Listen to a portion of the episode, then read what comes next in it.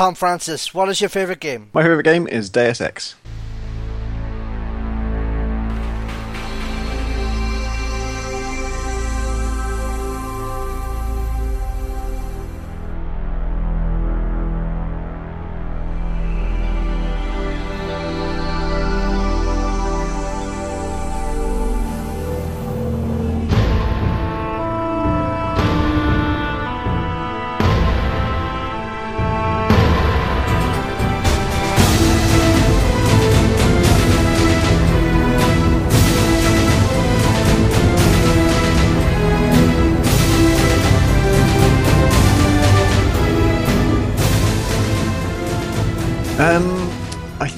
It was on the BBC Micro, which my dad had, and um, I remember playing Granny's Garden and Castle, and I think Battlezone. And Battlezone was the wireframe tank game uh, that's probably the closest to um, games we now play. But I don't have many particularly fond memories of that. Don't, don't think I played that much. Granny's Garden was like a horrible. Um, I don't know, like pseudo puzzle game where you wandered around. You just went to different screens of extremely low res ASCII art um, and solved just total bullshit puzzles. Like some of them were just like, oh, there's a word written on this house, and you've just got to say what the word is. That's a secret word. And others would be like, you've got to guess which tree the magic thing is behind, and it's just random, and there's no way to know. And you just, if you fail, then Granny eats you. um, and then Castle was a really brutal. Um, I guess like puzzle game where you started off in jail and you're jailed by these weird creatures. I don't remember. Uh, I don't. I couldn't figure out what they were at the time. They looked like keytars, you know, like keyboard guitars, Yeah. but standing on their neck. I'm sure that's not what they were meant to be.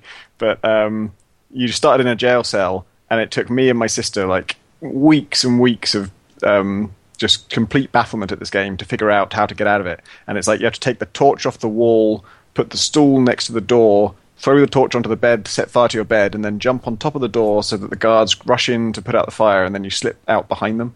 And it was just like completely unhelpful, gave you no hints into anything like that. Um, and in that, like, I think because of that, it was fascinating and um, became like mythological. Like, it was so there was no way we were ever going to complete this game. So anything new we could find in it was kind of fascinating and and amazing. Um, Just that sense of exploration, so to speak. yeah, I haven't really kind of gone down that path with my my future tastes, or I guess my present day tastes, because it's like once less punishing thing came came along, I was uh, tempted away by those. Um, but then I, I think like at that point it was probably just a kind of an interest, and then I didn't get really obsessed with them until PC gaming, and um, particularly. Uh, Monkey Island 2 and Ultima Underworld were the first games we got for the PC, and um, obviously those are both brilliant in different ways.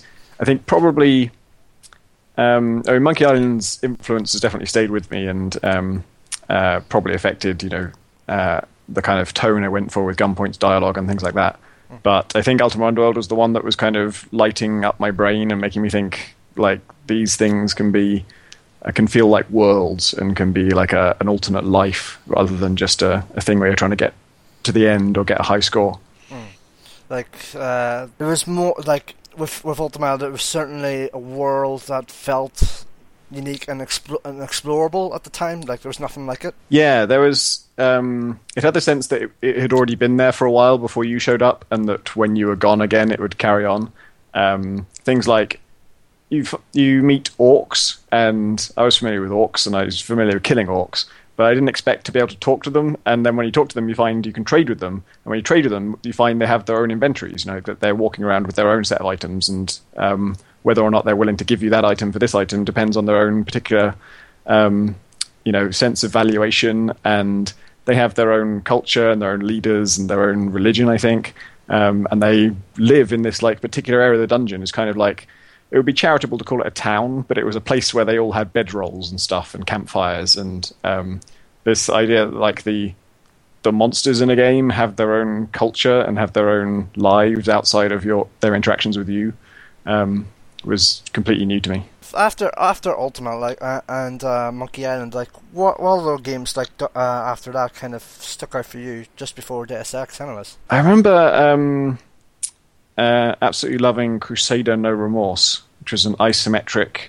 shoot 'em up where you're a sort of futuristic commando who's um, I can't remember the plot really, but there's been a, like a rebellion, and you're one of the sort of stormtroopers for the oppressive government, and you're kind of in the process of playing the game. You decide to join the rebels and realize that like you're you're on the wrong side.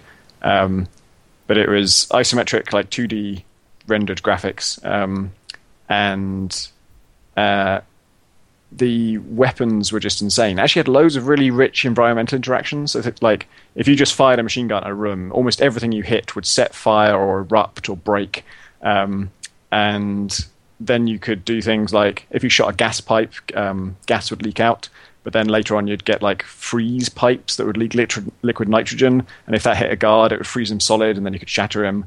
Um, and if there's a barrel, uh, obviously standing up barrels, you can shoot them and they explode and then if there's a barrel on its side, then when you shoot it, it actually rolls first. So you could roll a barrel into a group of enemies and blow them all up.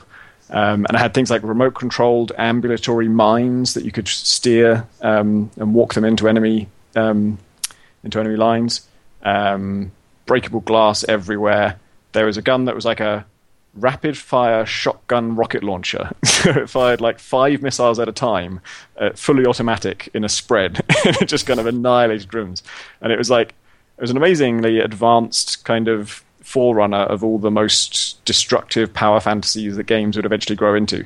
And the only thing about it that wasn't sort of amazingly futuristic was um, the control scheme was awful. Um, it was purely keyboard based. You could only sort of point yourself in one of the cardinal directions, so aiming guns was a nightmare.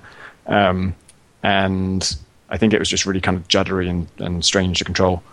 Um, but yeah, that was it was kind of set in office blocks a lot of the time, and I think that's um, part of a continuing fascination I have with games that are um, about danger and guns and, and lethal situations, but that are set in more relatable locations. When you say it like that, the first thought that kind of pops into my mind for some reason is Die Hard. When you say that, oh yeah, yeah, we haven't really had a, a good Die Hard game, have we? No, no, no, no, we haven't. Like uh, last, when was the last Die Hard game? It was the Die Hard collection, wasn't it, on PS One? I don't know. Um, might have been one since. I'm almost entirely PC exclusive, so I, I think all of the Die Hard games have been console only. So yeah, yeah, I'm a bit out of touch. Ah, okay. No, fair enough. Um, so, uh, as we get after the Deus Ex uh, era, like that was more or less around the time you started popping into the industry side of things. So, like, like let's touch on that. Like, um, so actually, the time I got involved in games journalism would have been, um, I mean, around the time of Deus Ex, I was a massive fan of PC Zone, which was at the time the only uh, PC games magazine in the UK. Um, and I was really obsessed with that. I was like um, read it from cover to cover every every month and fantasized about you know being uh, about working for a magazine like that and getting to play games and write about them for a job. Um, but then completely shelved that and forgot about it because uh, it was clearly an impossible dream.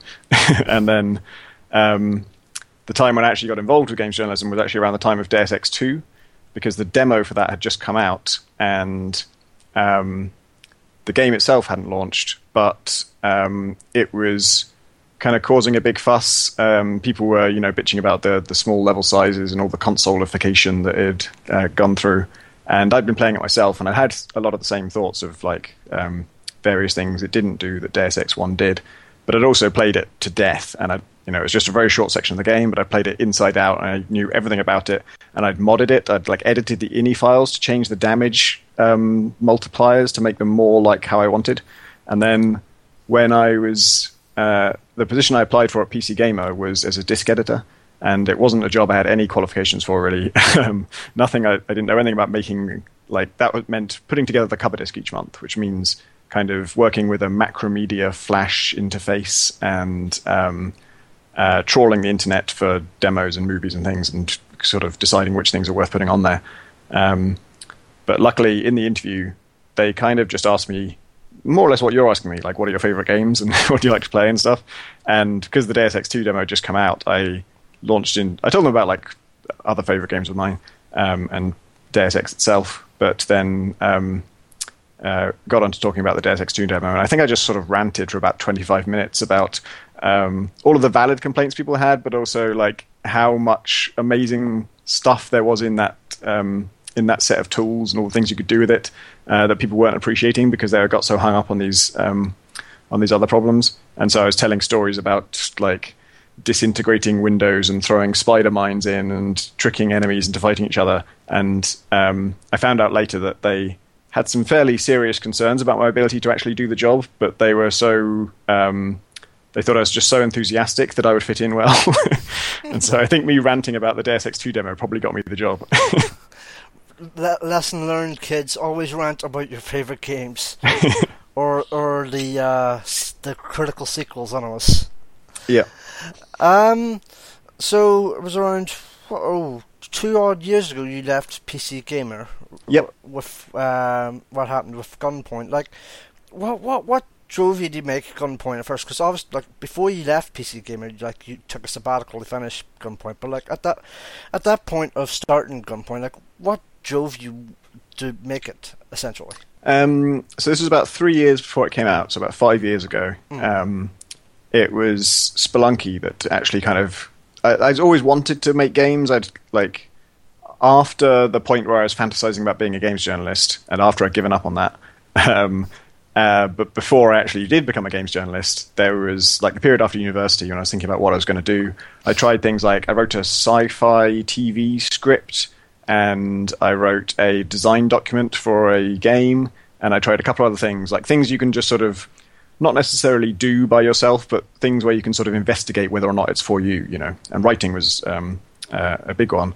But when I was writing a design document for a game, it was complete bullshit because I, I had never made a game. I didn't know what's possible and what wasn't. So it was all just um, pie in the sky stuff.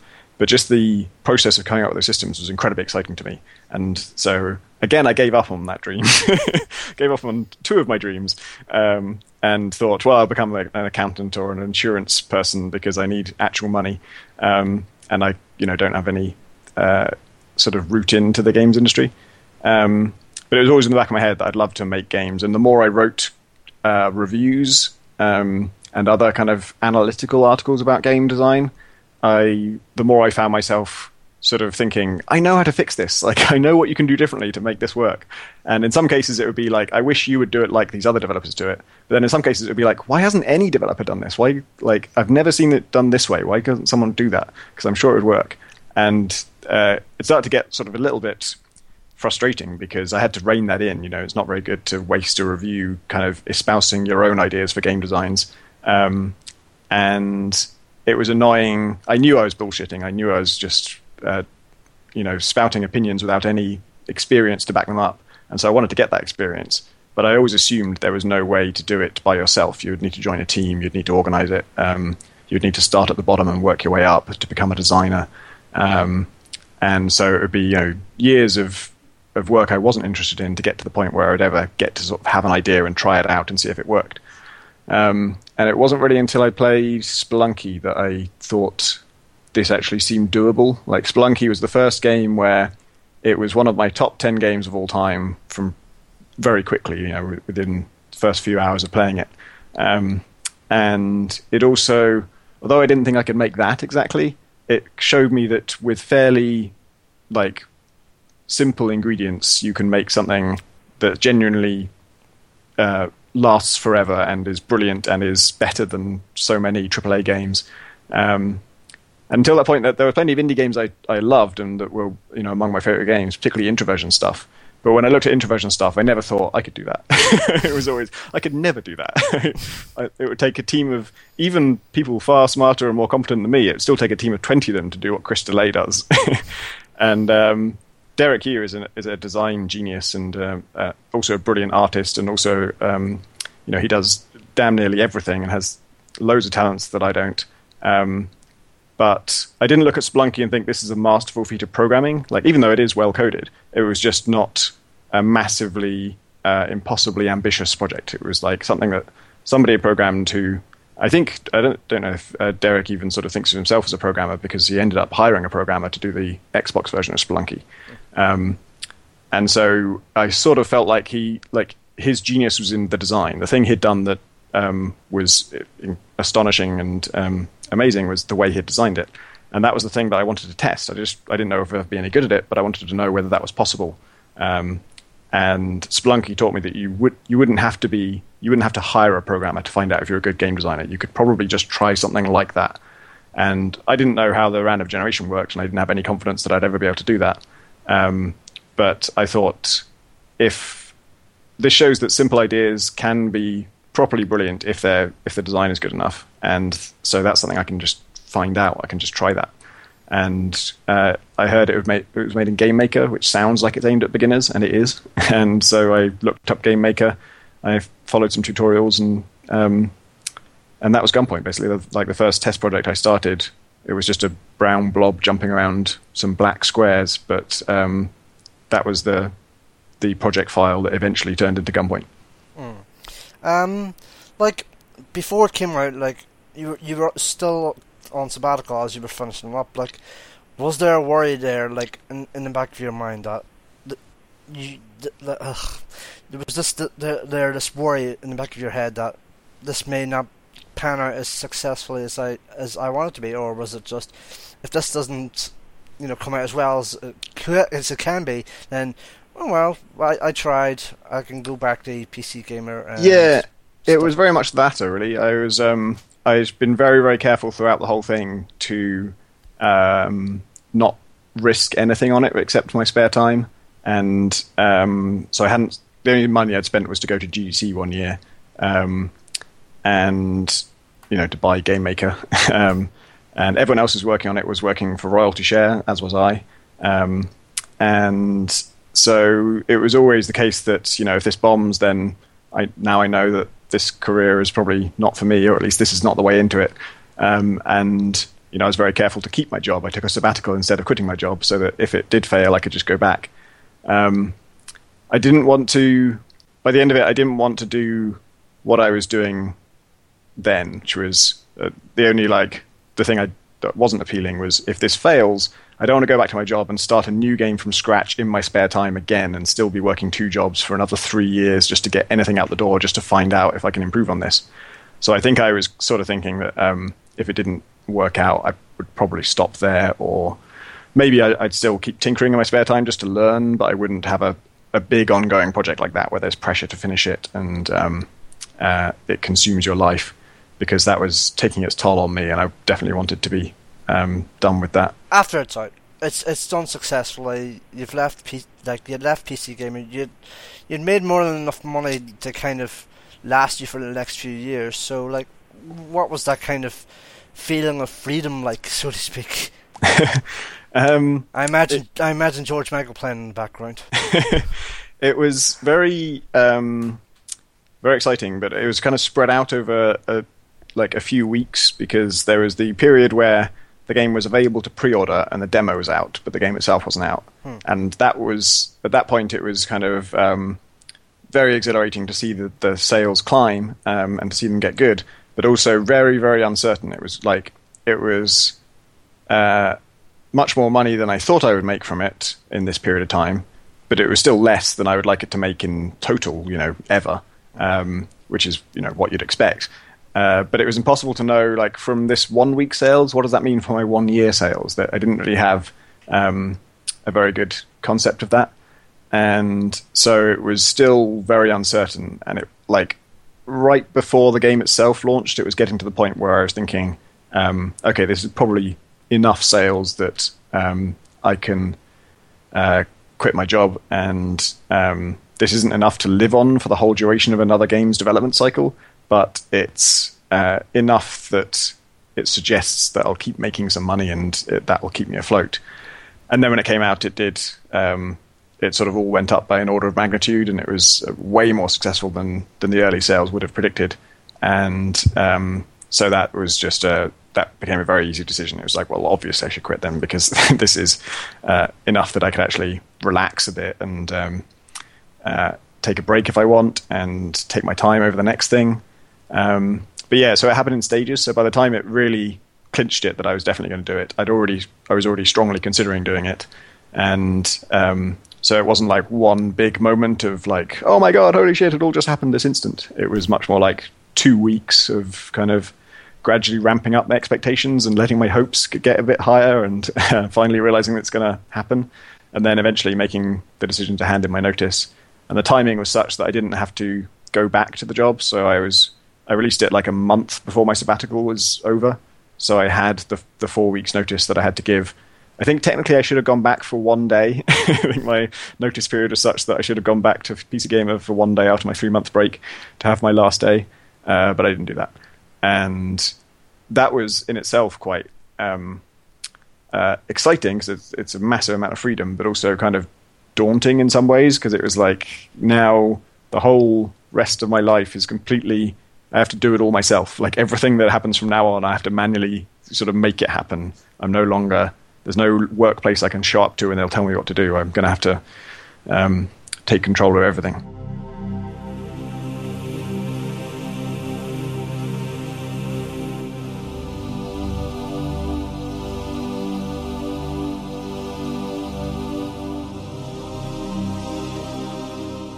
Let's get to your favorite game then, Deus Ex. Um, so, like, how how did you first come across Deus Ex? Like, like what kind of got you excited to play the game? I think it must have been. It was certainly the demo, and I think it was probably on a demo disc, and um, probably PC Zone's demo disc, if it was ever on there. Um, and I played it, and um, I didn't like it. I, I, wanted to ask you about that because you had mentioned previously that you like yeah you didn't you got off with the wrong foot on, with the wrong foot on it basically at first. Yeah, it was something like um, uh, I think I I was just like running up to um, the guards, firing wildly, just treating it like a shooter, and you can miss at absurdly close range in this game. And it's the kind of thing that you know even today, if I played a game that where that was true, if I wasn't um, appropriately prepared for what kind of game it was supposed to be. I think even today I would be like, "Oh, this is fucking bullshit." I was like five feet away and I fired and I still missed, and I, you know my cursor was dead on his head. I should have won that. And so stuff like that was annoying me, and I was just restarting and doing the same thing again and again. And um, my takeaway was like, this game is absurdly, brutally hard, and it doesn't seem like it's really for me.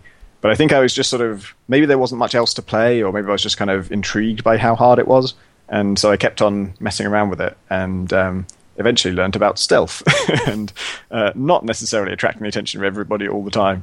Um, there was a training bit, wasn't there, that kind of explicitly taught you about stealth, and I definitely didn't play that before I played the game.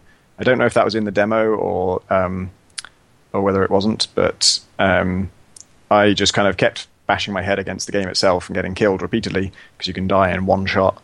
Um, and then sort of just slowly got the hang of it and started to avoid people and skirt around people. And it still wasn't really, really clicking for me. It wasn't like th- I wasn't thinking, "Wow, this is incredible," um, until I kind of um, I got most of the way up that uh, the inside of the Statue of Liberty, which is the demo level, and um, there's a bit where I sort of slipped past a bunch of guards, taking out individual ones, um, and there were two guards in front of me talking, and they were just standing there, and there wasn't really any way to get past them without either of them seeing me because they were facing each other. So you know they kind of covered the whole um, the whole area, and uh, I was trying to think like I. By that stage, I knew the mechanics well enough to know that if I walk right up to someone and point my gun in their face and they press fire, then they definitely die. But I can't do that quickly enough that I can be sure the other guy won't kill me while I'm doing it. You know, I can't uh, kill two of them that way.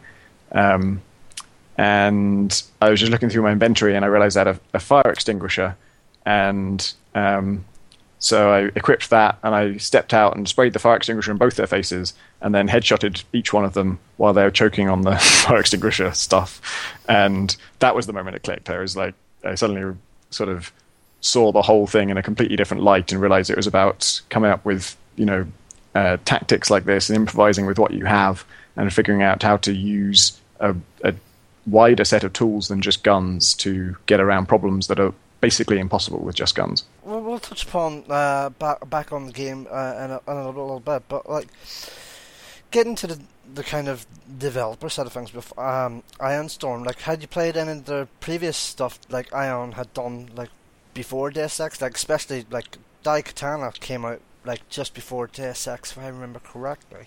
I don't think I ever played Daikatana. I was following it in the in the press, um, and I was aware of it as. I, I don't think I was ever excited about it really. There were previews, and I know they were making a big deal of it and marketing it heavily, but um, I wasn't all that interested. And um, then I don't think I ever played it when it actually came out. Um, so I don't think I'd ever played anything by Ion Storm before this. Obviously, the only part of marketing that I would remember from Daikatana is obviously the famous John Romero was about to make his bitch kind Yeah. advertisement. Oh dear. Like, I think he, he said himself, like, he really regrets doing that now. yep. Uh, um, it's not just um, um, Romero that was at the studio. There was also Tom Hall um, there as well. Like kind of, uh, w- um, it was basically Romero and Hall uh, at the studio coming over from Id Software, but also as well like there was Warren Spector. There was also Harvey Smith and Jordan Thomas, and like that's a very powerful set of alumni right there. Like just just touch upon that basically.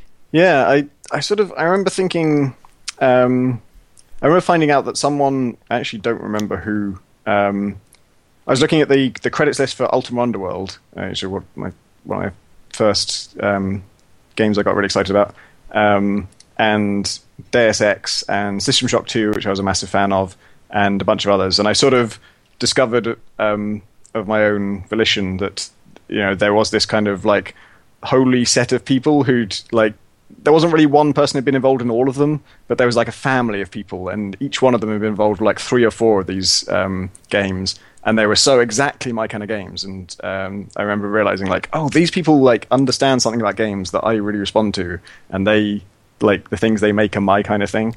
Um, but I didn't really. I, I'm always kind of um, less aware of that stuff than maybe I should be in terms of who worked on what. I keep forgetting which which of those people worked on which of those games. Um, and even now that um, I'm lucky enough to know some of them, um, I still kind of forget sometimes who they've worked with and stuff. Like I was at um, at GDC. I know Jordan Thomas um, quite well these days, but I um, didn't know David Pittman that well, who's the creator of Eldritch, and I introduced them to each other, and then I realized that they, like, David worked for Jordan on Bioshock 2. It's like for quite some time, and so yeah, I, I often lose track of like who's responsible for what. Um, but yeah, I'm, I'm definitely conscious of this um, list of of people who are having incredible track records, and that it's basically immersive sims. That that's the kind of the common thread. And uh, Ultima Underworld was an immersive sim um, in a sense. It was also an RPG, and it's kind of more often categorized that way. But it certainly um, kind of led to uh, all these other games like System Shock and um, um, ultimately Deus Ex. Um, uh, specifically Warren Spector, then. Um, like, I, I, I interviewed um, Spector this year, not not necessarily for you know his past games, but more of his brand new role at the Denius-Sams Gaming Academy in Austin. Um, but like, I'm I'm assuming you've obviously interviewed him a few times on Deus Ex while you were a uh, PC Gamer, and No, I never have actually. oh really? Ah, okay. Ah, well, ah, I thought you would have. I've never met him either. Oh. Is it like obviously you, you would like to interview him though? I would guess, son. Like as, as even as just, or even just chat to him about Deus Ex, just that kind of curiosity of what worked, what didn't, or and what. Yeah, in in some ways, I think like at the time I really would have. Um, these days, I feel like it's um, uh, probably the last thing he wants to hear. like he's probably been asked all the questions I could ask a million times, and there is uh, like a huge wealth of info out there. You know, there's talks he's given, and um, there's probably more info out there than I have consumed that I that I could about the making of that game. Um, and I often I don't really know that much about the making of it. Um, but I often get the impression that there's an element of chance to how it came together, and that there's a lot of things that they did as a kind of unhappy compromise that ended up making the game work really well. Like Warren Spector said something to the effect of, um, like everything Deus Ex does, it does quite badly, but it just does a lot of different things, and um, it's that breadth that, that makes it work. And there's there's some stuff like the way stealth works in Deus Ex. I prefer to the way stealth works in dedicated stealth games like Thief and Splinter Cell. Um, and it's I think it's a product of the crudeness of the stealth system. It, like basically, enemies can barely see you from more than about twenty meters, and uh, you can just get away with absurd things. And that uh, I think is a compromise made because they didn't have time to make a proper, fully fledged stealth system. But it ends up working better than other systems that were more um, sophisticated because it's less of a challenge, and so it kind of gets in the way less. And the stealth games I love now are things like um, Far Cry 3 and more recently Metal Gear Solid 5.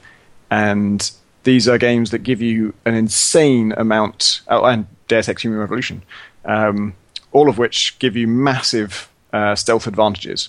So enemies can see you better in those games, but in Human Revolution, you can hug a wall and then it goes into third person and you can just see over the wall. So you can see everything and they can't see you at all. And so you get these grossly unfair advantages. In um, Metal Gear, if you've got the dog, I mean, even without the dog, you can look through binoculars and tag everyone like you can in Far Cry, um, Far Cry 3 and 4. And after you've tagged them, you can see them through walls at all times. You have perfect intel about them all the time. And in Metal Gear, if you have the dog, you also automatically tag people who are anywhere near you. So you basically never have to worry about being surprised by anyone ever again. And these are crazy things. Like Thief didn't have anything like that, and um, the old school stealth games didn't have those things. And Deus Ex didn't have anything like that, but it just made stealth really easy by just making people virtually blind. And so I think it's kind of partly chance that that works so well. I don't really know, of course, but I kind of so I, I, when I think about Deus Ex, I, I sort of see it as a happy coincidence that it worked so well, and um, less that it's Warren Spector as auteur genius made it all work perfectly with, um, you know, masterful foresight and stuff. You said yourself like perhaps don't know as much about making of the game than you should have. Um, but I do want to ask, like, development started like f- from around or. Spector got the initial concept in around '93, back when he was still at Looking Glass, and in fact, like the kind of initial development started at Looking Glass before it bled through the Ion Storm, like, and then pre-development at, at Ion Storm uh, started around '97, and the game came out in 2000. Like, what? How, how do you think that game could have been, uh, and certainly in terms of influence and, or certainly how how how do you think Deus Ex could have come out around 1993, let's say, rather than you know 2000. Back then, back when you know there was 2000 was around post Metal Gear era, anyways. So like, I want to know like how much. Uh, I'm trying to find the words of how to phrase this question correctly, but, but how do how do you think Deus Ex would have panned out uh, in in the early 90s, anyways, before it did eventually come out in the mid uh, in the early 2000s even. So do you mean if it was released in that state, or if it was released in its in its actual state, but just much earlier? Just released much earlier, basically. Yeah, I don't know. Um, it's well, the thing that struck me for ages after Deus Ex came out was that the way. Uh, the frustrating way in which it sort of failed to influence anyone, like for ages afterwards, it was just like almost became a running joke. Because when is anyone going to make anything like Deus Ex? Because nothing seemed to come anywhere close and it was quite a long time before anyone even sort of before I started hearing people say that they wanted to make something like Deus Ex. Um, because uh, uh, as far as I recall, it wasn't massively commercially successful on launch. I'm sure it's been a, a had a great long tail, um, but it wasn't sort of revered as like the massive blockbuster hit of the decade or anything. Um, and then once I was kind of getting into games journalism and um, writing about this stuff, uh, it was a common refrain where we would just ask ourselves like, why is why aren't there more games like Deus Ex? Why aren't people making this stuff? And then I I feel like the next time I can really remember playing a game that ha- felt like it had that DNA was Bioshock, um, uh, which of course does sort of have a lineage going back to those immersive sims. Um, and then since Bioshock, it actually feels like Bioshock was the one that sort of said, "Hey, you can make a Deus Ex game." but also be massively commercially successful, and um, it can work as an action game, and it can um, you can have it both you can have it both ways basically. You have mainstream success and have critical acclaim and uh, all these rich, interesting systems. Um, so my impression, I might be completely wrong, but it didn't feel like Deus Ex was having a huge influence on people for years afterwards, and it sort of felt like it took another game to come along and show you show people that you could do it with commercial chops. Basically, essentially, with Bioshock, it showed you could have your cake and eat it. Essentially. Yeah. Um. So, I want to I want to touch upon the the locations in the game as well. Like there was New York, Paris, Hong Kong, just to name a few, and there was others as well, like Area 51 as well. Um, like you, you talked about um, exploring the world of Ultima um, for the first time when you were first getting into games. So, like, how, how was exploring like Deus Ex's world uh, at that time for you? Um, it was great. I really loved the, um, like I said about Crusader. There's something about more real world locations that I really respond to, and it's not that I want games to be just about real life. I want them to be about these uh, like um, thriller type situations, but uh, I like them to be set in, in the real world because it kind of it's a more believable fantasy, and I can get more. Uh, basically, I just really want to be a spy, and Deus Ex really sold the spy fantasy by having all of these places um, that were. I wouldn't say they were that recognizable to me. I hadn't been to most of them, and um, they also had this sort of very clunky or very chunky sort of square feel that uh, games of that era generally did. But just this, just by telling you, "Hey, you're in Paris now," or "Oh, oh hey, you got to go to Hong Kong now," um, it gave it this globe-trotting feel, and you felt like you were, you know, just um, flying around the world to wherever the mission took you. And then it had these um, sort of hub levels um, like uh, Hell's Kitchen and um, I forget where it is exactly in Hong Kong, but the the sort of the labyrinth of markets and um, canals and stuff in Hong Kong, where you weren't in any danger. Um, you could get into trouble, but uh, you were free to walk around until you um, uh, tried to do something illegal and talk to people. And it was basically an RPG for a little while, and it would become um, uh, almost like a different game. And that stuff was the main thing I was responding to in Deus Ex was the sort of wealth of tactical options and how you can approach combat situations. Um, but I did love that level of of background detail and um, just that variety. I remember finding in Hong Kong. Um, actually, yeah, one of my favorite bits of the sort of explory side of it was um, Maggie Chow's apartment in Hong Kong.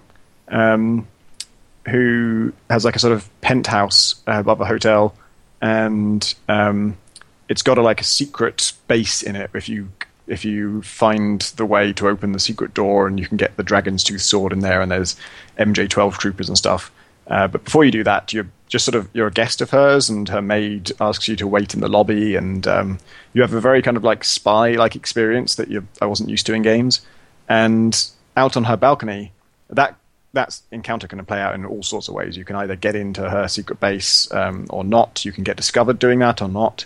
Um, you can get in a direct fight with her and kill her, um, or if you leave her alive, she shows up later. Um, but I, I think in, in the course of one of the fight with her, or maybe it was with the MJ12 troops, I think I'd fucked up the the sneaking into the secret base part, and I tripped a laser wire, and I just sprinted out. I ran past Maggie Chow. I smashed her window open with a crowbar, and then I just I saw a balcony across the street, and I just threw myself across the gap and landed on this balcony, and uh, got away from the troops. And uh, then you know, the, the, only place I could go from there was to open the door, the balcony door, and I got inside there and started like snooping around and um, found a shotgun and a computer, logged into the computer, and I found out it was Jock's apartment, who's your helicopter pilot. and I just by chance threw myself onto his balcony and broken into his house. Oops just say oops essentially.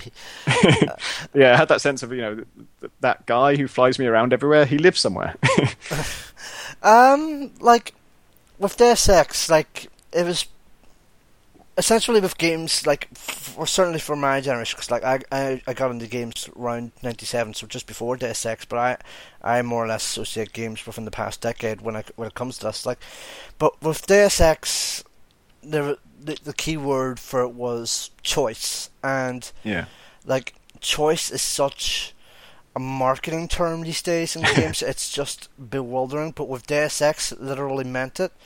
Like when when I when I associate the word choice, it just my the first thing my mind just thinks of is just story and like or, or with certain games, I don't know, but like with Deus Ex, it wasn't just choice with story, but choice in how you played more or less the game. Yeah, there there were critical plot choices, but they they were never really the most interesting thing to me. There were a couple of things where it was really surprising to learn. Oh, you can not do that, or you can. This guy can survive, or uh, that kind of stuff. But a lot of that stuff was either very simple or it was um, kind of badly handled. Like the thing where your brother is injured in the hotel and you get ambushed. Um, you can go to extraordinary lengths to try and save him. You can wipe out all of the troops who come to kill him, and it's really difficult. You're absolutely surrounded. You have to use all your tactical genius and um, and stuff. But if you, after you've done that, if you leave through the window, he dies. and if you leave through the door, he lives, even if you left everyone else alive. It's just which exit you go through. So that, like, that branching stuff was impressive that it was in there at all, but it's actually quite badly handled in some ways.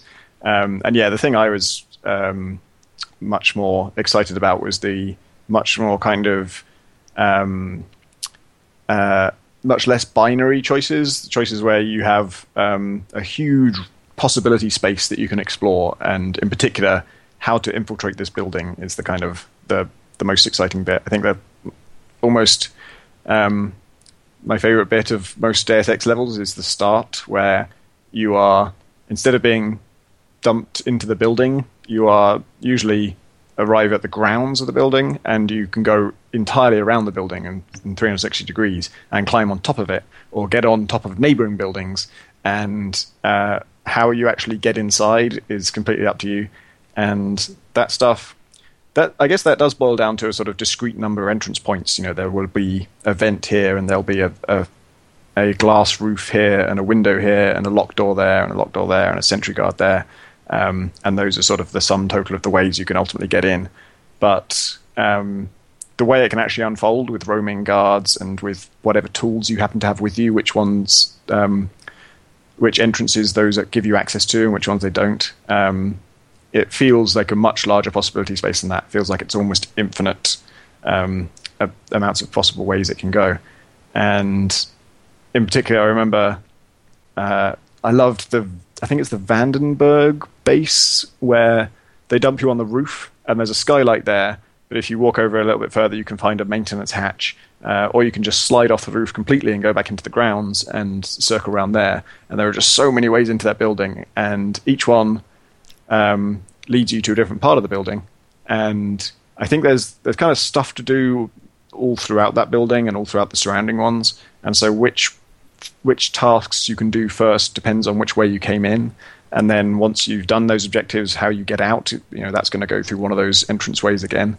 Um, and yeah, I love that sense of freedom. I still, that's the thing that really hasn't been surpassed that that I can think of. Um, and Deus Ex Human Revolution, I absolutely love, and I I was really in two minds as to whether to pick that or this for my favorite game because I go back and forth. Um, and I think that one's much more uh, appealing in a tactile way. It has much better feel, and almost all of the options you can do are more fun to do than they are in Deus Ex One.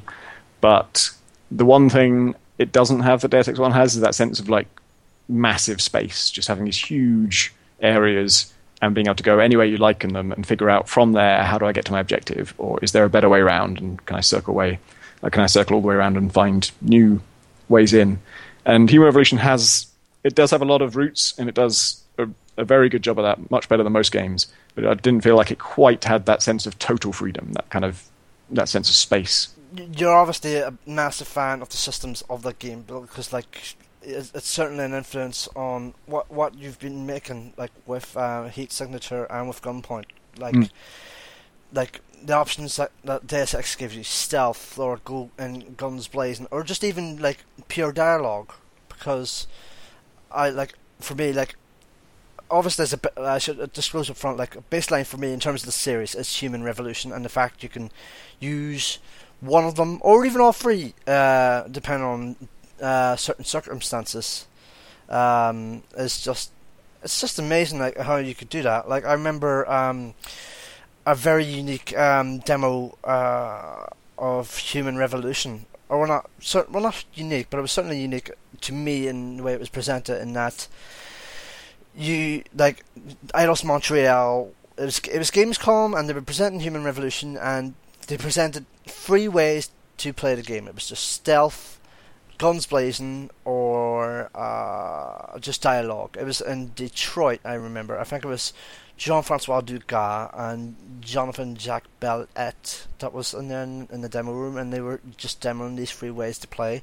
But um, like, like going back to Deus Ex One, like um, like I remember like I, I, I was reading your um Human Revolution review for um, PC Gamer, and I remember and I, I remember how you first kind of started out that review with an anecdote of how you managed to use these kind of a combination of these systems in uh, kind of getting past uh, security guards. Like, yeah, like are there any other similar anecdotes that you want like along those lines that you want to give that are from Deus Ex One that you can remember, anyways? Yeah, I have a, a few, um, and they tend to be.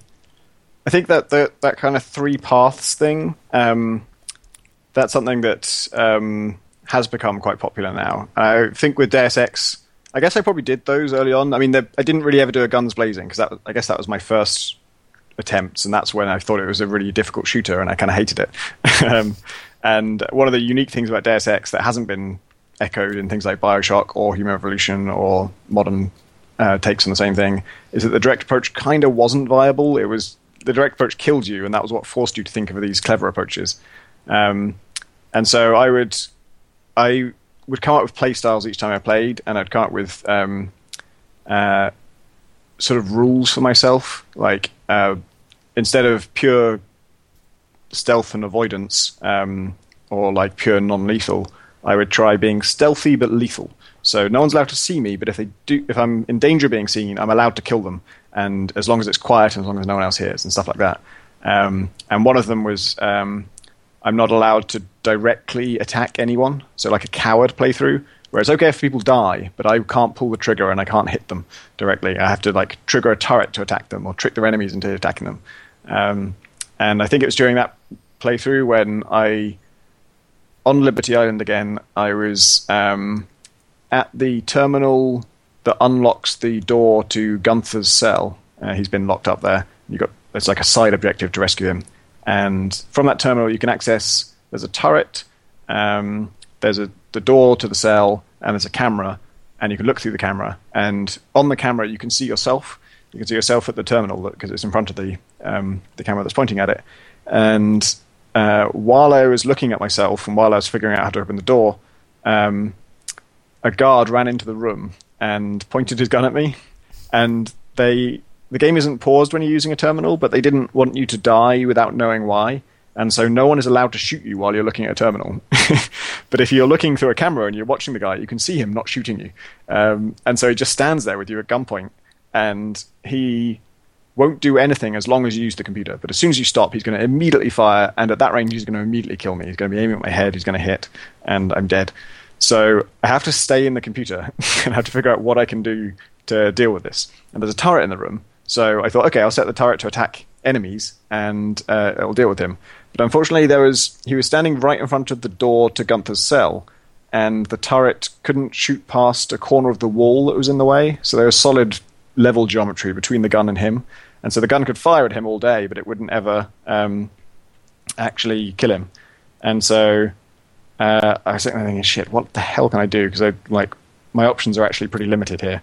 I've only got the buttons I can press on this computer, and that's the only thing I can use to save myself. And then I realized, well, there's only one other button I can press, and it's open the door.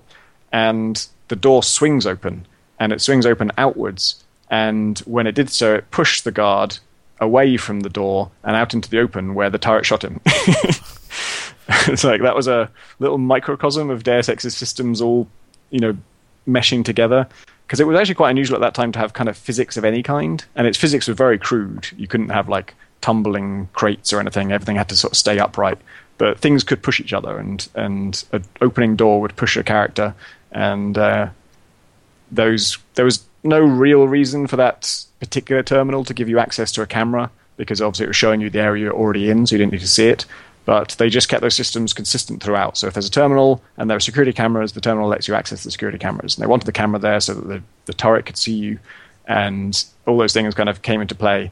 And I often think that like the best moments in Deus Ex were not when you have infinite options, but when you when you start with those infinite options, and then they get taken away from you by circumstance, and things go wrong, and unexpectedly difficult problems arise, and because the the obstacles are so harsh, the like the damage enemies do is so uh, enormous. Um, those hard obstacles kind of cut down your options, and then when you're left with only a few, sometimes it's you know someone walks around a corner, and you because you know they're going to kill you if you don't immediately kill them, you have to kill them, and that's um, kind of a boring uh, option. But sometimes when it cuts down, if your possibility space was big enough to begin with, when if you take a random chunk out of that by just unforeseen circumstance, sometimes what you're left with is something really obtuse, like I'm going to solve this problem by opening a door, or I'm going to throw something at this thing. Uh, I saw a video once of someone who killed Anna Navarre by dropping multi tools on her head because he had 20 multi tools, and I guess they do like one damage each when they land on, on her. And that wasn't enough, but he could drop them on her head from where he was standing and pick them back up. and so he just dropped them endlessly on her head and killed her.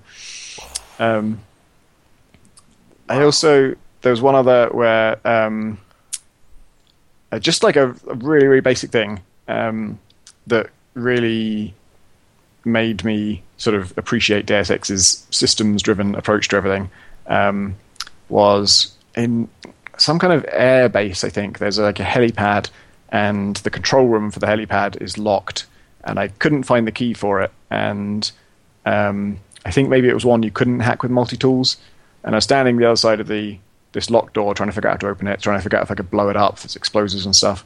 Um, and then I just heard footsteps beyond it, and I thought, well, I've got my silenced weapon, but I've also still got the old unsilenced weapon. And if I just take out the standard unsilenced pistol and just fire it, then um, the guard hears the shot, and the guard has the key to the door. So the guard unlocks the door himself, and then he comes through, and I just take out the guard, and then I'm in. And that was like really simple manipulating of systems, but probably wasn't an intended solution by the developers. It might have been, I suppose. Um, but it felt like a natural consequence of all the rules presented to me, and it felt like it wasn't some. It wasn't like a puzzle that had been set up for me to solve. It was just I just thought of a way around this, um, and that was kind of although Gunpoint was inspired by like the thing that made me decide to make Gunpoint was Spelunky. Uh, my objective with Gunpoint was to try and capture some of what I like about Deus Ex, and um, before I knew what the hacking system would be, and before I like came up with the idea for the crosslink and that kind of stuff, it was just going to be an infiltration game. And my sort of standard for how it would work was you've got to be able to fire a gun to attract a guard who will open a door for you, and uh, that is still possible in Deus. In, sorry, in Gunpoint. um, but that kind of yeah simple manipulation of quite conventional elements to create a, an unconventional solution was something I really wanted to get. Like with with Deus Ex, was there never an option to try and play the game non-lethally as as, as much as you could? Yeah, there's you can't in Deus Ex One you can't get through it without killing anybody, um, because there's a.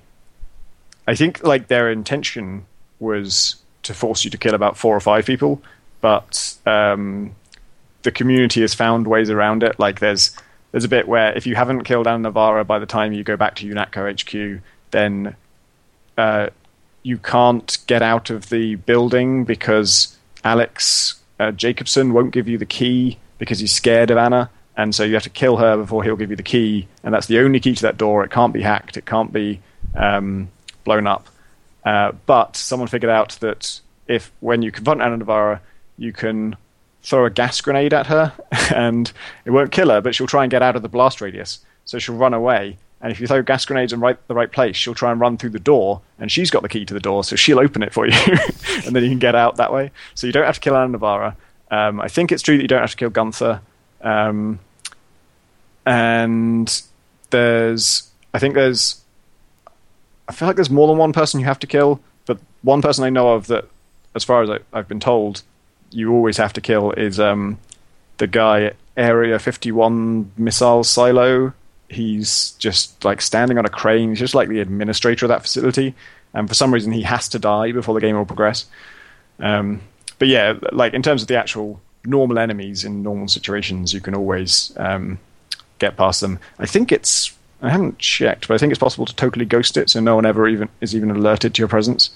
Um, and yeah, obviously, like Deus Ex Human Revolution was, um, they kind of dropped the ball on that because they, it was very strange that the way the bosses worked out for that because they have an achievement in the game for never killing anyone, but the achievement had to specify uh, bosses don't count because the game does force you to kill bosses, and it's not even like it's not even sort of elegantly done. Like your character just does it in the cutscenes, just without your permission. He'll just kill the bosses, um, and apparently they're fixing that for the next one because it did cause a lot of um, uproar. Mm, a lot of brouhaha. Um, so JC Denton as a as a, as a protagonist, like how how did you um, feel about him as a as a protagonist compared to Adam Jensen or Alex D? Um, he's I like him. He's kind of he sort of adapts to what you want him to be, and they you know did a good job of not giving him too much uh, personality until you've told him what to say. You know, in the in the intros and um, conversations with your brother and stuff, he's just uh, very down to business. Something about his voice um, makes him more likable than most protagonists because, uh, like, the two protagonist types I really hate that are very common in in games are the macho asshole who's just kind of a jerk to people, mm. um, and the doe-eyed idiot who just walks around bleary saying, "What? What's going on? What's happening here?" And the, you know, neither of those people are people I want to be. And JC Denton did a good job of like he does have to ask a lot of questions. Like that's a, just a comes with the job of being a protagonist. Is the player needs to know stuff, and so you've got to go around and ask people stuff. Um, but he had I think he was kind of cool. He had a, like a casual way of asking people stuff that didn't make him sound like "What's happening," but also didn't make him sound like a jerk. And if you, it's quite subtle, but if you like, if someone tells you something and there's a dialogue option to ask more about it, he becomes quite. Um, there are some conversations that get quite philosophical about you know the nature of, of humanity and government and um, how people should live and stuff. And the more you click on those options, the further down those dialogue trees you go, the more kind of forthright JC will get with his own input. He'll kind of he'll put a, a, suggestion to the person and kind of get involved a bit more with the debate. And it feels like the game is kind of sensing, oh, this person actually wants to have a proper debate about this. So we'll stop being a blank protagonist and we'll start actually participating in it. Um, and then there's other stuff like, again, coming back to Liberty Island, you, your mission is to subdue or get the, the terrorist leader to surrender. And when you do, a UNATCO agent comes up behind you and tells you, it kind of relieves you of duty and says that they'll come in and clear up the rest. Uh, but you can kill that guy.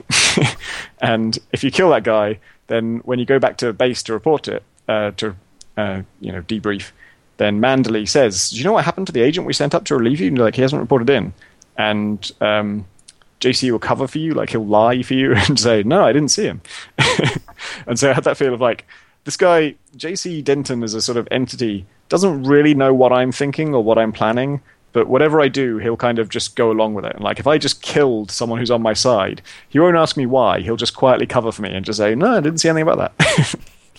just that kind of non-conspicuous of uh, feeling of, I don't know what happened to you. yeah, just like that. um, like what what other characters in the game kind of stood out for you as well? I tend to respond most to like the interactive parts of the game, and so the sort of the pre-written story I'm not that interested in. So um, I can't even remember the arch villain's name. I want to say his name is Bob. um, uh, him and Simons. Um, I didn't care about. Uh, I really can't remember his name. I'm just going to call him Bob. I didn't care about Bob, uh, but I did uh, have a kind of ongoing relationship with Simons because he's um, uh, kind of involved in UNATCO, and you run into him several times.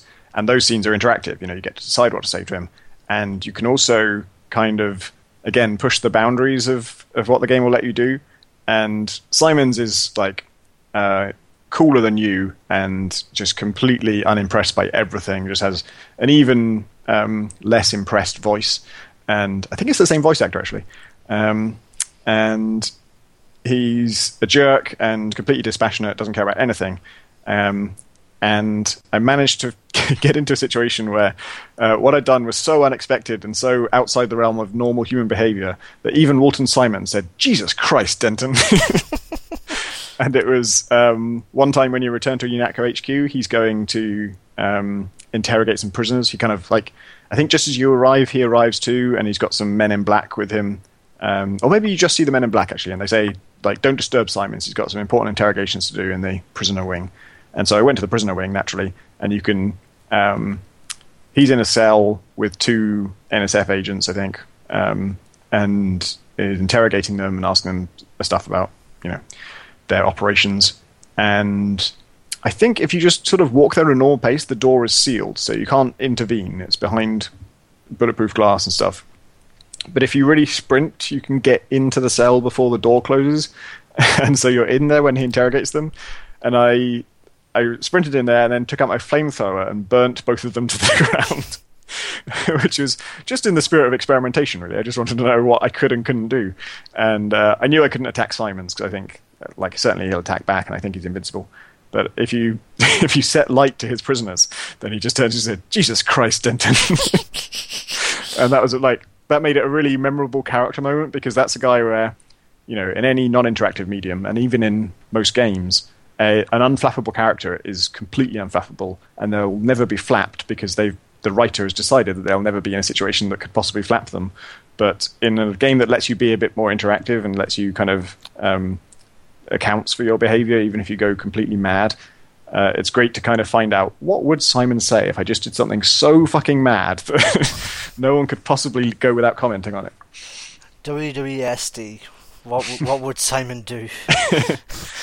uh, um, so uh, moving on from Deus Ex One, then like moving on to um, Invisible War. Like you mentioned, uh, like the amount of time spent with the demo. Like the, the 20 minute rant I got to the PC Gamer gig. um, like, what stuck out for you in terms of Invisible War Animals? Like, like you'd mentioned the criticism that it got, but like, what was it that stood out from two that you know kind of yeah, what what kind of jumped out for you from two, anyways? Um, so it is a very different game, and I think if it had been released under a different name, if it was just called Invisible War and didn't have the Deus Ex name attached to it, I think it would have been much better received because it's a ve- it's a far future sci-fi game, so it's totally divorced from the kind of real world feel of Deus Ex. Um, it does have um, the same kind of like tactical flexibility, and that's what that's why I still really loved it. Um, it's kind of goes further, and actually, like the upgrade system, the augs in Deus Ex 2 are way better than Deus Ex 1s. Like Deus Ex 1s, I barely use them because they were so uh, just superfluous to the central equation of the combat, and you know, some of them were, were terrible, some of them were grossly overpowered. Um, there's one that heals you that makes you almost invincible in Deus Ex 1. And Deus Ex 2, they seem much better thought out, and you had to make kind of difficult choices about which ones you took. Um, and there was a great one that added a little bit of EMP to your melee attacks, and so that meant you could like sort of. My favorite weapon in it was the Tonfa baton, which is like a T-shaped kind of truncheon thing that you um, uh, essentially works like a punch, and you just kind of hit them with a bit of the stick when you punch people. And I found that incredibly satisfying. And as I said before, I um, I modded the damage values in Deus Ex, so um, in Deus Ex Two, because it really, like a lot of people, it really bothered me that shooting someone in the head didn't kill them. That that seems like I think at the time that was like a religious edict for me. it had to be true, otherwise it wasn't a good game. Um, and so I, I, multiplied the damage that you dealt and the damage the enemies dealt until that was true.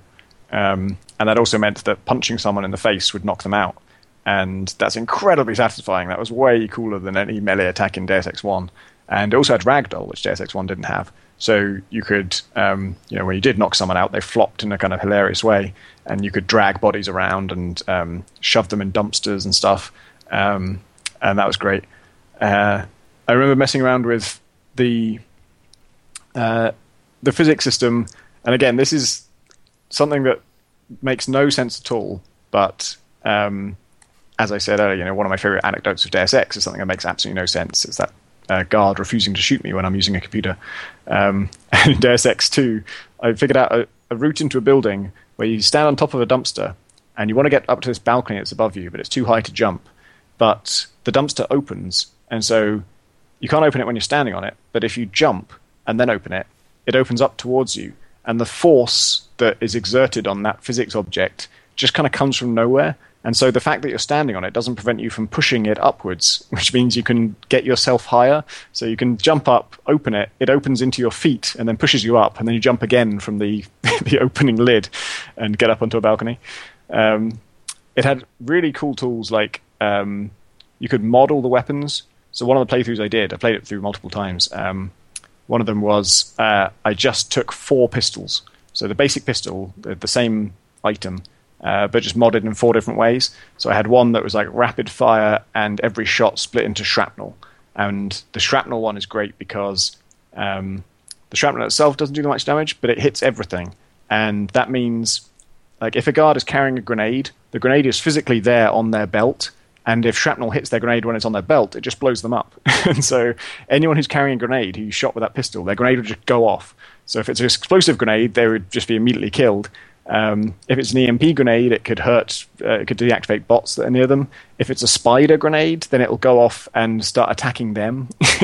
and so there's loads of really rich systems type stuff like that that I think people um, that doesn't get talked about anyway. Like I think the people who like Deus Ex 2 are sort of too scared to talk about it because the hatred for it is so strong.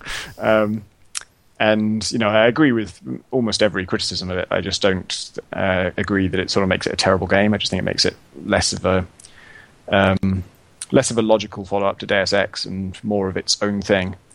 Um, one of the things that was absurd about it uh, in a bad way was the the way they pitched it was. Um, oh, so you know how in Deus Ex you're working for UNATCO, but then you find out uh, NSF are the good guys, and so you join them. Mm. Well, we're going to make a game where at that point you can decide to stick with UNATCO and play the whole game through as just UNATCO. And so, like, the choice is we don't force you down one route or another. You can uh, always choose. And it's true, you can always choose. But they took that to a, an extreme that just made no sense. So you can always choose at any time. And at any time you can switch sides, and then you can switch back again, and then you can switch back again. And no one will ever hold it against you in any meaningful way. They will only ever just gripe about it. They'll say, "Oh, but you work for these guys, all right, but here's your next job." And they wanted to give you so much choice that your choices had no consequences whatsoever. And so at one point, there's two of the world leaders turn out to be married to each other secretly, and uh, they're sort of ostensibly rival factions, but you can um, they're sort of secretly working together to to bring the world into unity or whatever. And because uh, it's a built in the spirit of Deus Ex, you can kill one of them, and you're sent to rescue her. Uh, but because it's you know not in a in a safe area, it's in a combat zone. You can, I think you can even like she's in like a gas chamber, and I think you can just gas her using a computer, or you can rescue her and then kill her. Um, and in again in the spirit of experimentation, I tried that. I tried killing her, and uh, just to find out what the guy who sent me to rescue her, who is her husband, would say. And he says, oh, you're a monster and I hate you, but we do need you. So here's your next mission. I just murdered your wife for no reason, and you're still giving me the option to carry on working for you guys. Like, there's there's a point when I think maybe the faction should just say, "Fuck off, just get out of my sight." Oh god, I, I must play Deus Ex 2 now when you pull it out. You completely sold me on playing it. I have it on Steam and I've yet to play it, so I think after this I'm definitely going to go and play it now.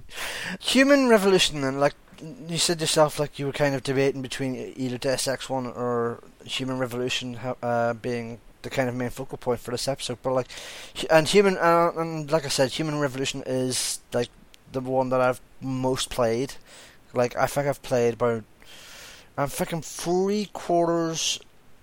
I've three quarters finished the game on Xbox 360, and I've played about a quarter of the game on PC, anyways. And like, Human Revolution, like, it was such a massive undertaking, especially for an upstart studio like Eidos Montreal, because like Eidos Montreal were completely unproven at that point. They had no uh, games out at that time up until Human Revolution. So like, like talk of your experience with, with Human Revolution, but also like that kind of pressure, like Eidos Montreal must have faced uh, with Human Revolution, because like like I said, it was the first game, but they pulled it off so yeah. so well. Yeah, it's a miracle.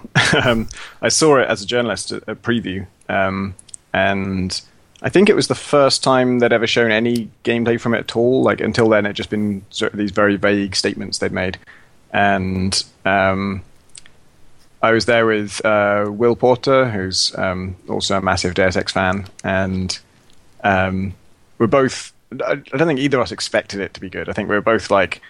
I, I was kind of in Deus Ex 2 mode, so I was like, you know, I love Deus Ex. I know this isn't going to be Deus Ex, so, but I'm open to it being something else. You know, if you want to take some lessons from Deus Ex and make something else, then I'm interested in that as well.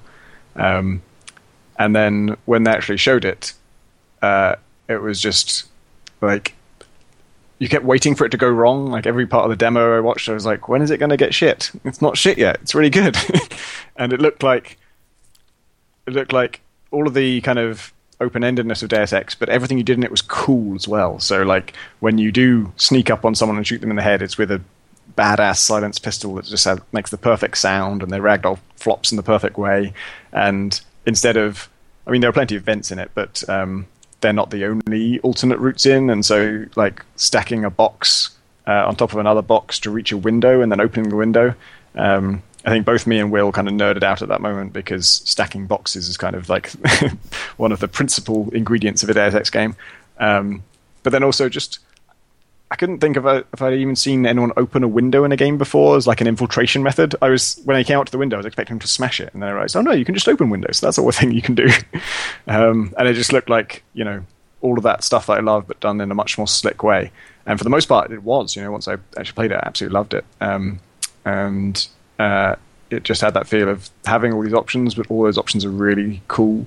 And uh, the, probably the biggest difference is um, uh, in melee stuff, which is actually like I kind of focused on melee stuff in Deus Ex One, even though it was garbage. it was uh, like the feel of hitting someone in Deus Ex is so bad. It's just like the police baton makes a kind of whoo noise when you attack with it, and uh, when it hits someone, it makes this like terrible kind of clack that doesn't feel at all impactful. And then maybe they sort of go ooh and fall over, or maybe they don't. And uh, stabbing someone with a knife has almost no effect. um, crowbar was was kind of satisfying. That was one of the only ones that was actually good to use. Then you get like the dragon's tooth nano sword, and it looks like a lightsaber that could scythe through any flesh. But instead, you just kind of whack people with it and go, whoop, whoop, whoop, and they take a little bit of damage each time. and so it's all kind of pathetic. And then Human Revolution went all out on that and did like third person cutscene takedowns for um, which I thought were going to feel out of place, but actually in game I kind of liked them and the animations were so uh, brutally horrible that I was always just watching in a mixture of like horror and delight. I was like ex- like appalled at what was happening, but also kind of thinking like, wow. what else did you like about Deus Ex One that we've not talked about? I guess I did kind of mention this, but the um, one of the reasons that Human Revolution doesn't totally surpass it for me is that direct action is not really viable in, in Deus Ex 1, and it is in Human Revolution. And that I totally understand why they do it, and I think it might even be the right move for the series in terms of it, it's going to make it more popular because people want to play it as a shooter.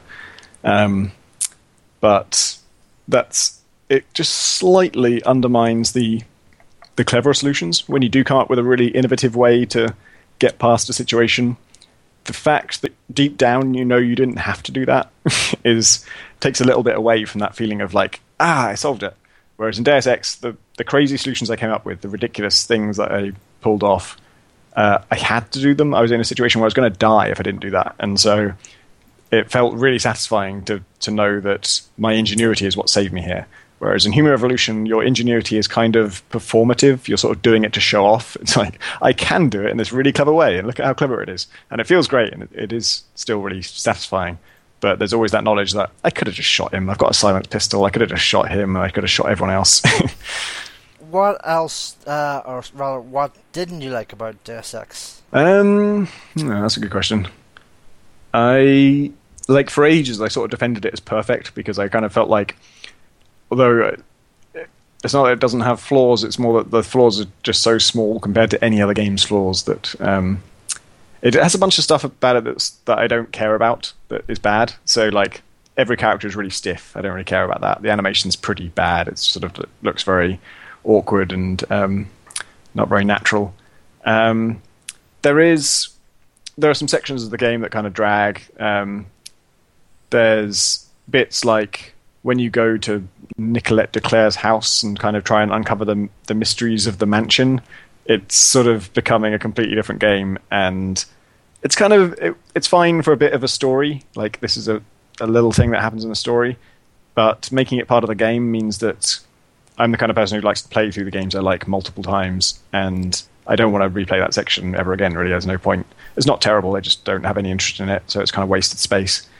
Um, I said before, like the the way they handle Paul's death or not death is completely false and absurd. Even though, like the fact that he can die or not die is great, and that scene is great. You know, having to fight your way out or not is great, but you basically the the actual mechanics for what determines whether he dies or not are total bullshit. Um, I guess I've already covered that the melee combat is terrible. um, I guess yeah, that's one of the things that it didn't bother me when I was playing it, but once I see it done well in Human Revolution, now I realize, oh, the game could have been better if that was better. Um, it's tempting to say stuff like the shooting could be more satisfying, but I kind of think it shouldn't be satisfying. I think if you're shooting, you're sort of doing it wrong. Um, well, not not in all cases, but um, there's the principle on which Bioshock was built was kind of we want to do an immersive sim, but it has to yeah, has to work as an action game. It has to be a satisfying action game to play.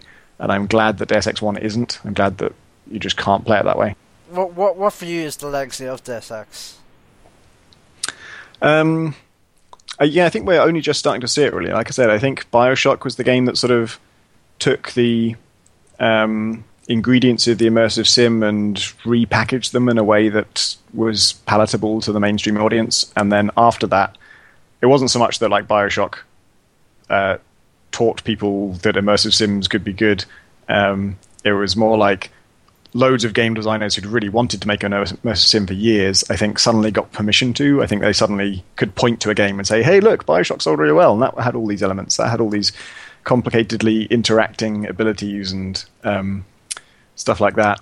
And uh, I wouldn't be surprised if, if Human Revolution owes a bit of its existence to Bioshock. Um, like the fact that they were able to do it that way and sort of really make a point of staying true to the original's um, virtues. Um, I can easily imagine that they would have been under more pressure to make it uh, less Deus Exy if Bioshock had never happened. Um, so yeah, it was kind of like a slow burner. I think for a long time, it to me it didn't seem like it was catching on. It wasn't sort of changing the way other people made games in any major way. And then it sort of slowly, the fact that so many people love it and so many, particularly game designers, I think, like Spelunky and Deus Ex are very common favorites among game designers. Um, uh, it's kind of slowly kicking into gear. Now it feels like a like a re- renaissance for the immersive sim. We're getting, you know, Dishonored's a big name. Bioshock is still a big thing. Um, Deus Ex is having getting its fourth game, um, and yeah, it feels like everyone's got permission to make these games, and it's great. I think we can pretty much uh, know this by now, but just to kind of confirm uh, the ranking, uh, top three D- D- DX games, one, three, two, right? Uh, yes. Yeah.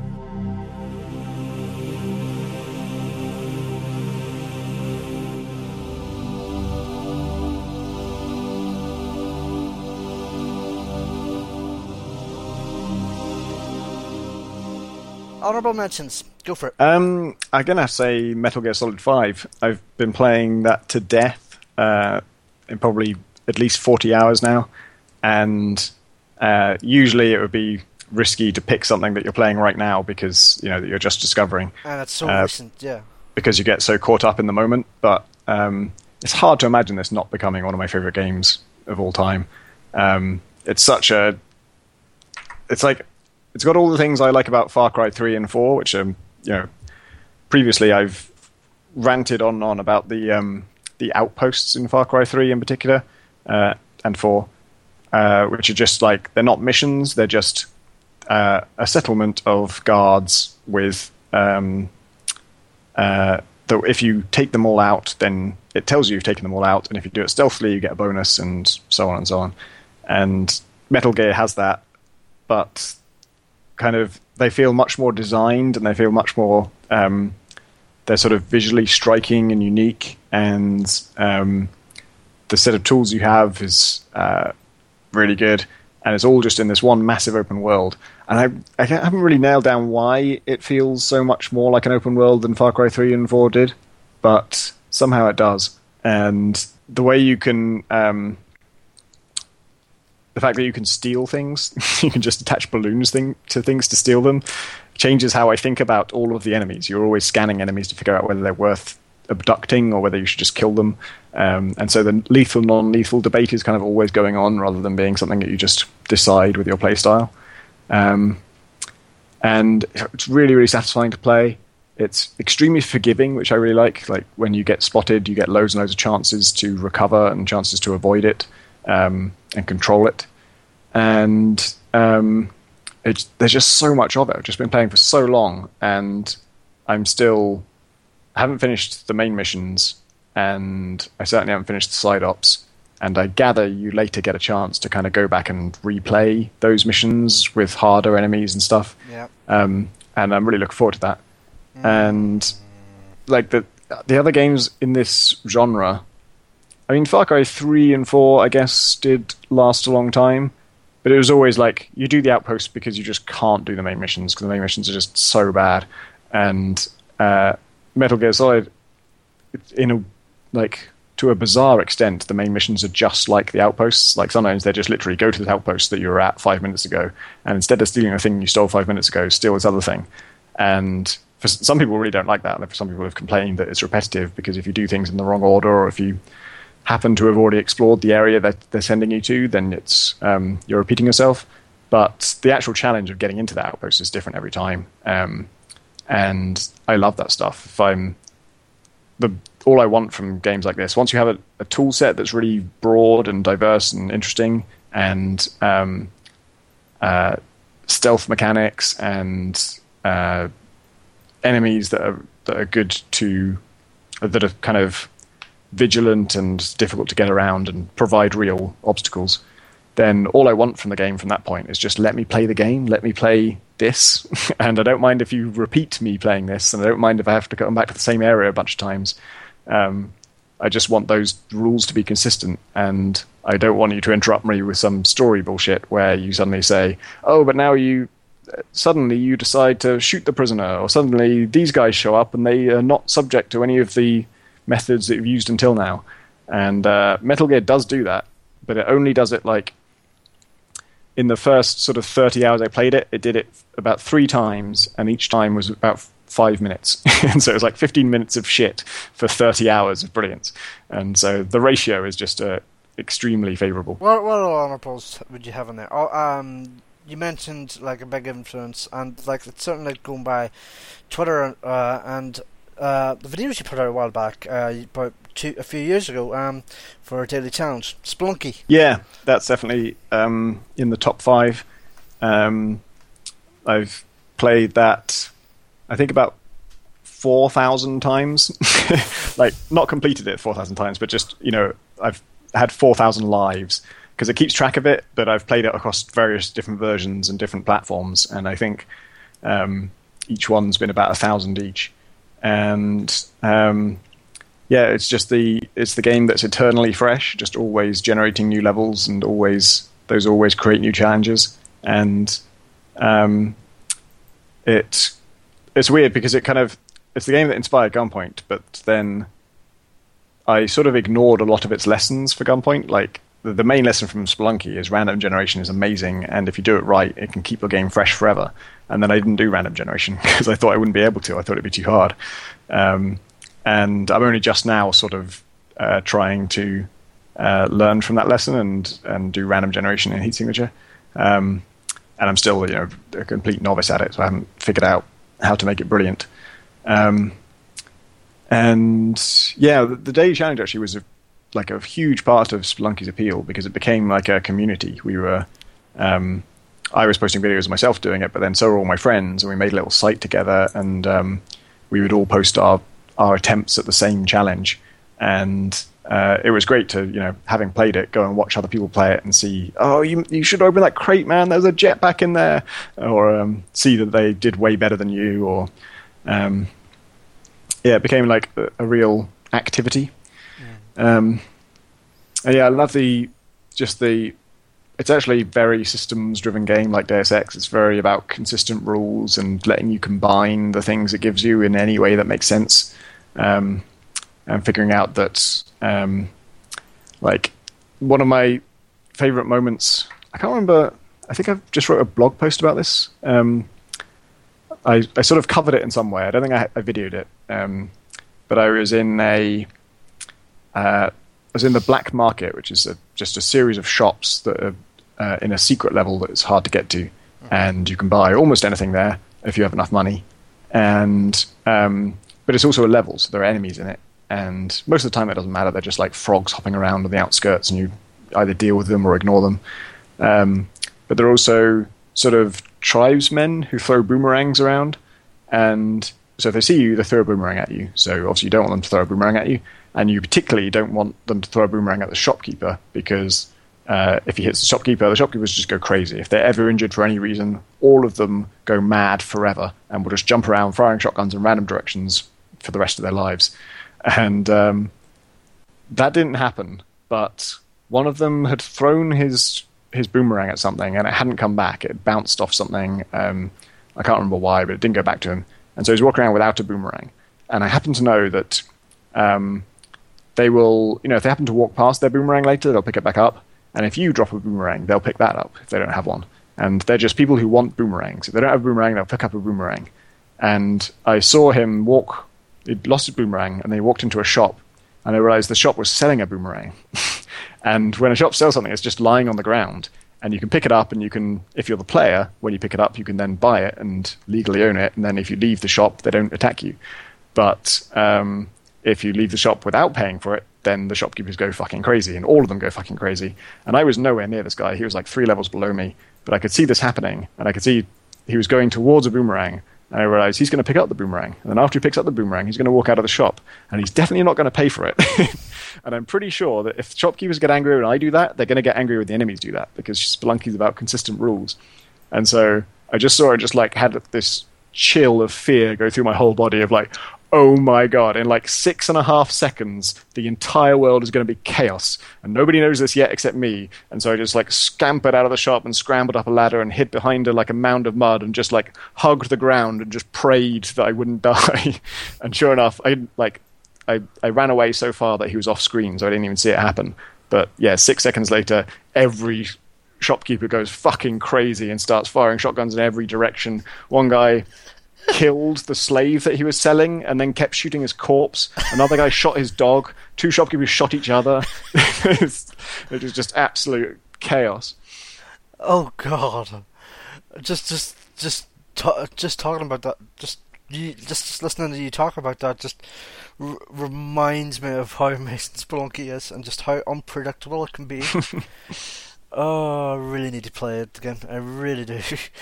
Um, so I think it would be fair to say that if I were to ask you top three games ever, they would be Deus Ex One, Deus Ex Three, Spelunky, more or less in that order.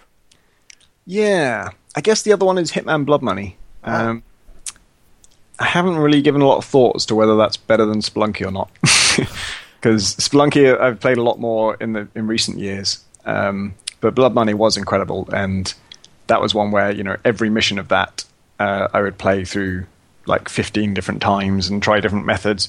And very, very similar to the appeal of all these other games we've been talking about, where there's so many different ways to approach the mission and so many different play styles you can adopt. Um, I think, yeah, hard to say. But yeah, I, I wouldn't disagree with that listing.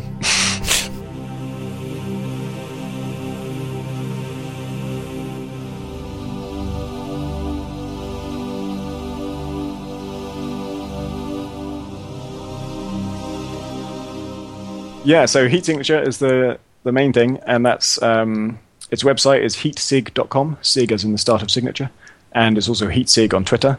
Um, I'm Pentadact on Twitter, which is P E N T A D A C T, um, and my account is like general stuff, and Heat Signature's account is um, for actual development stuff, and I, I'm much more kind of um, trigger happy with just like complaining about coding problems I'm hitting and sort of um, more development insight stuff on there.